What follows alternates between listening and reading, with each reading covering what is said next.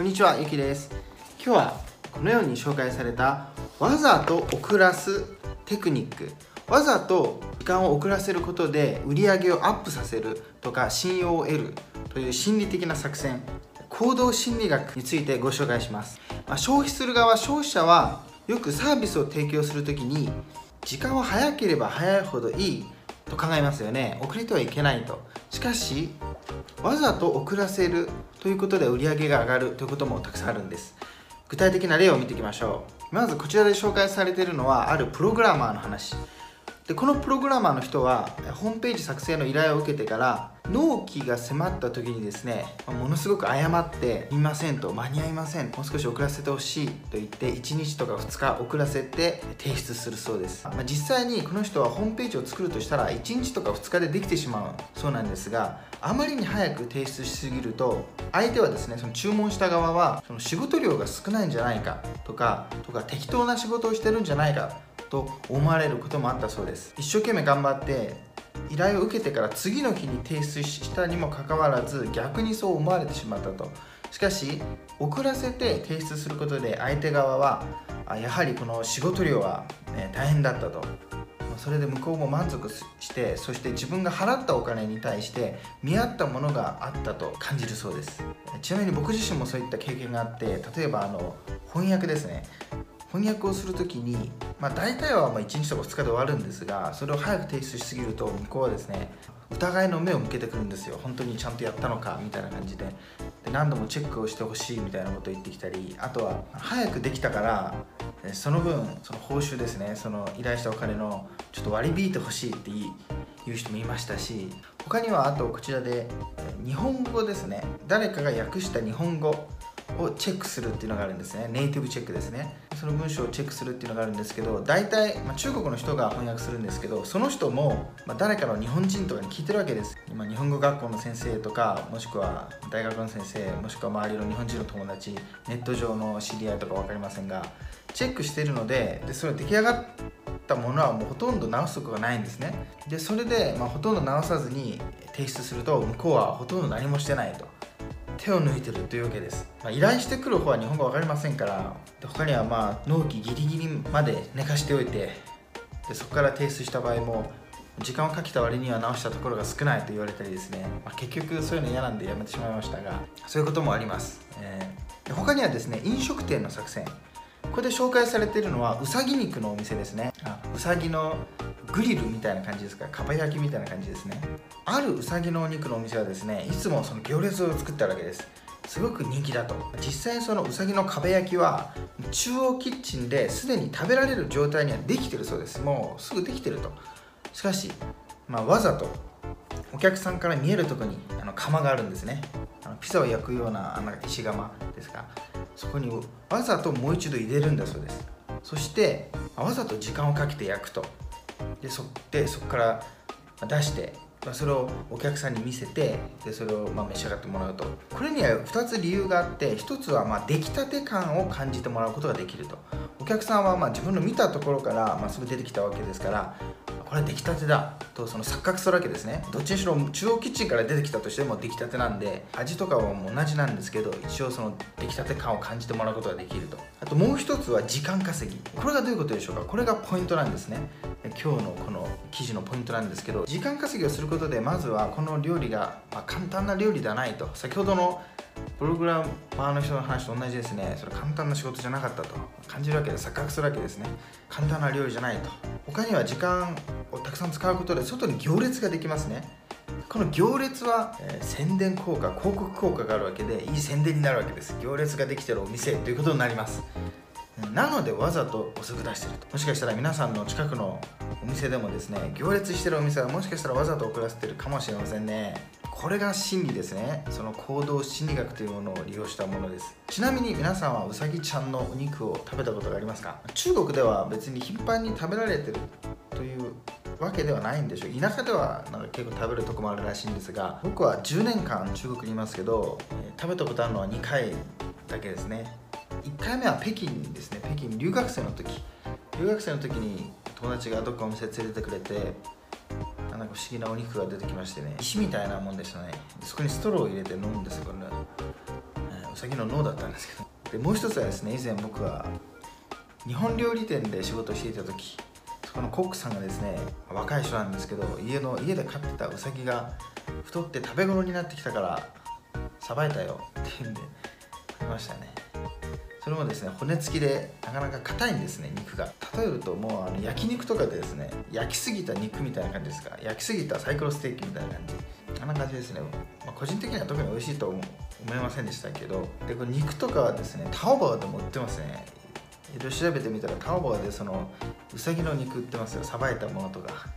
もしですねそのうさぎのかば焼きどんなものかと思う人は顔トゥーローというので検索してみてください、まあ、下のですね概要欄に僕のブログがあるのでそこに字が書いてありますからそれをコピペして検索すれば出てきます、まあ、別に黒いものではないですからね。この 烤 っていうのは焼くってことなんでもう焼いてあるものが出てきます。この 烤 がなければちょっとグロいの出てきますよ。生肉出てきますからね。他にはですねこの行列を作る作戦っていうのはいろいろ使われてるわけです。例えば、えー、みんな大好きタピオカですかタピオカ。中国でも行列こうやって作ってますけどタピオカのお店もですねあらかじめタピオカを作っておいて用意しておけばお客さんが来た時にそれを渡すだけですから効率はいいわけですね。だけどわざとそのようにしないんです。わざと遅くしている、まあ、一つはもちろん行列を作るためですね。天然の生きた広告になるため。もう一つはあとは先ほどの出来たて感ってやつですね。その場で作れば、まあ、新鮮な感じがするわけです、まあ、しかしその場で作ったって別に、ね、あのそこで果汁を絞ったりするわけじゃないですから全て人工のものですから、まあ、新鮮も何もないんですけどそういう感じると。なのでこの作戦を使ってるわけですね。不思議ですね。そう考えればそうですけど僕は今までそんなこと考えたこともなかったんですが、まあ、この雑誌を見てですねあそうかと思いました。他に面白いのは10分ほどお待ちください。作戦というのがあります。これはですねある赤ちゃん用品のでこの赤ちゃん用品のお店ではあるイベントみたいなのやってたんですね、まあ、企画ですね。赤ちゃん用のケア用品を無料でプレゼントというものです。でこのプレゼントにはま、情報を記入してですねその赤ちゃんの年齢とか、まあ、電話番号とか住所そういうそういったものを記入して条件に合えばその抽選で当たれば、まあ、プレゼントされるというもの。大変な条件もないしあとはずるい条件もないわけです、まあ、でもその直接お店に来てくださいと、あ、そこで記入するわけですね電話番号とか。でその後です。そのスタッフの人がではこの情報で無料プレゼントもらえるかチェックしてきます。10分ほどお待ちくださいというわけです。ここがポイントなんですね。この10分というのはお客さんがですね外で他のお店に行くとしたら、まあ、時間は足りませんね。で何もしないでそこで立って待ってるにはちょっと長く感じますよね。だからお客さんはお店の中をぐるぐる回るわけです。である法則があるらしくてお客さんがお店の中に滞在する時間が長ければ長いほど売り上げも上がっていくそうなんですね。で実際にこの人たちも10分の間でもともと買う予定のなかったものもいくつか買っていくわけです。そして売り上げは上がると。もちろんこの10分というのは必要のない時間なんですね。実際にはもう全ての人にこのプレゼントは当たるんです。そのプレゼントと交換にそのお客様の10分というショッピング時間を手に入れたわけですね。でこのやり方はですねこの赤ちゃんショップがオリジナルというわけではないんです。これはアメリカのですねターゲットというデパートがあるんです。そこがオリジナルだそうです、まあ、そこではですね、まあ、デパートで大きなデパート中の薬局の部門。そこで購入すると10ドル1140円の割引券がもらえて次回からこれが使えますと。この割引券をお客さんが持って薬局に来た場合その時はですね偶然忙しいわけですスタッフは。もちろんわざとですよ。忙しいと。もうちょっと待ってほしいと。20分くらい待ってくださいというわけです。これではちょっと20分っていうのは先ほどの10分よりは長いですね。でも20分あればおそらくです。まあ薬局ですから薬局で別に10分20分いようがいらないものはあんま買わないじゃないですか。だから目的はですね薬局から同じデパート内ですから他のコーナーを回ってもらうというものですね。でもちろん10分だと短すぎますから20分くらいで、まあ、くるくる回ってと、まあ、人によっては別に1時間後来ても20分以上であればいいわけなんで、まあ、そのようにすることでお客さんからこの20分の買い物時間を捻出することができるわけです。で似たような方法はいろいろ取られています。他には IBM というコンピューターの会社ですね。IBM がレーザープリンターっていう、まあ、プリンターですね。よくローソンとかにある。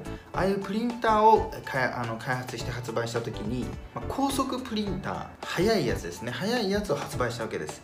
というのも高速プリンターはコストが安いと。しかしこの高速プリンターをもっと売るためにわざと低速遅いプリンターを作ったんです。売る値段はですね高速の方が高い。低速は安いんですね。しかし生産コストは反対なんです。低速プリンターは高速プリンターを改良して作ったものなんでコストはかかるんです。作るコストは高いんです。ではなんでこんなことをしたのか。というのはお客様が実際に低速と高速を比較した場合に、まあ、どう見ても高速の方が便利なわけですね。なので値段はちょっと高いけれども高速にしようというんでそれを買ってくれるわけです。そうなったらもう2社択一になりますからどっちかを選んでくれる。というまあ心理ですね。そういうのを使ったわけです。で他にはデパートとかあと100円ショップですね。同じ作戦があります。似たような作戦。例えば壁に大きな鏡があったりしますよね。これがその作戦なんです。例えばお客様がまあ買い物を終えてですねレジに向かう時急いで歩きますよね。目的がレジですから。そうなると急いで歩いてる時は周りのものは見ないそうなんですね。商品棚とかほとんど目に入らない。で歩くソフトも速い、でそれをゆっくりとさせるために鏡があるわけです。大きな鏡があったりしますよね。鏡があることでその鏡を意識して歩く速度というのはゆっくりになるそうです。特に女性がそうだと言われています。鏡があるところはゆっくり歩くと。その鏡の部分が終わった時に商品棚があればそこの速度も同じようなスピードが保たれるそうなんですね、うん、なのでそのお客さんがその商品を見る目に入る商品の数も増えると。そして売り上げが上がる。ということです。このようにして考えると、まあ、ほとんど全てのものがパターン化されてて私たちはコントロールされてるわけです、まあ、マーケティングでもこのように心理学を使えばいろいろな可能性が見えてくわけですね。以前ご紹介したマクドナルドのデザインについての動画もぜひ合わせてご覧ください。こちらもデザインがどんな意味があるのかと。これもま心理学を駆使してるわけですね。で他にはもっと詳しくおすすめ書籍とかもいろいろ紹介してますので下の概要欄にあります僕のブログをチェックしてみてください。このように中国で紹介された情報を紹介しています。なのでぜひチャンネル登録それから高評価ぜひよろしくお願いします。ではまた次回。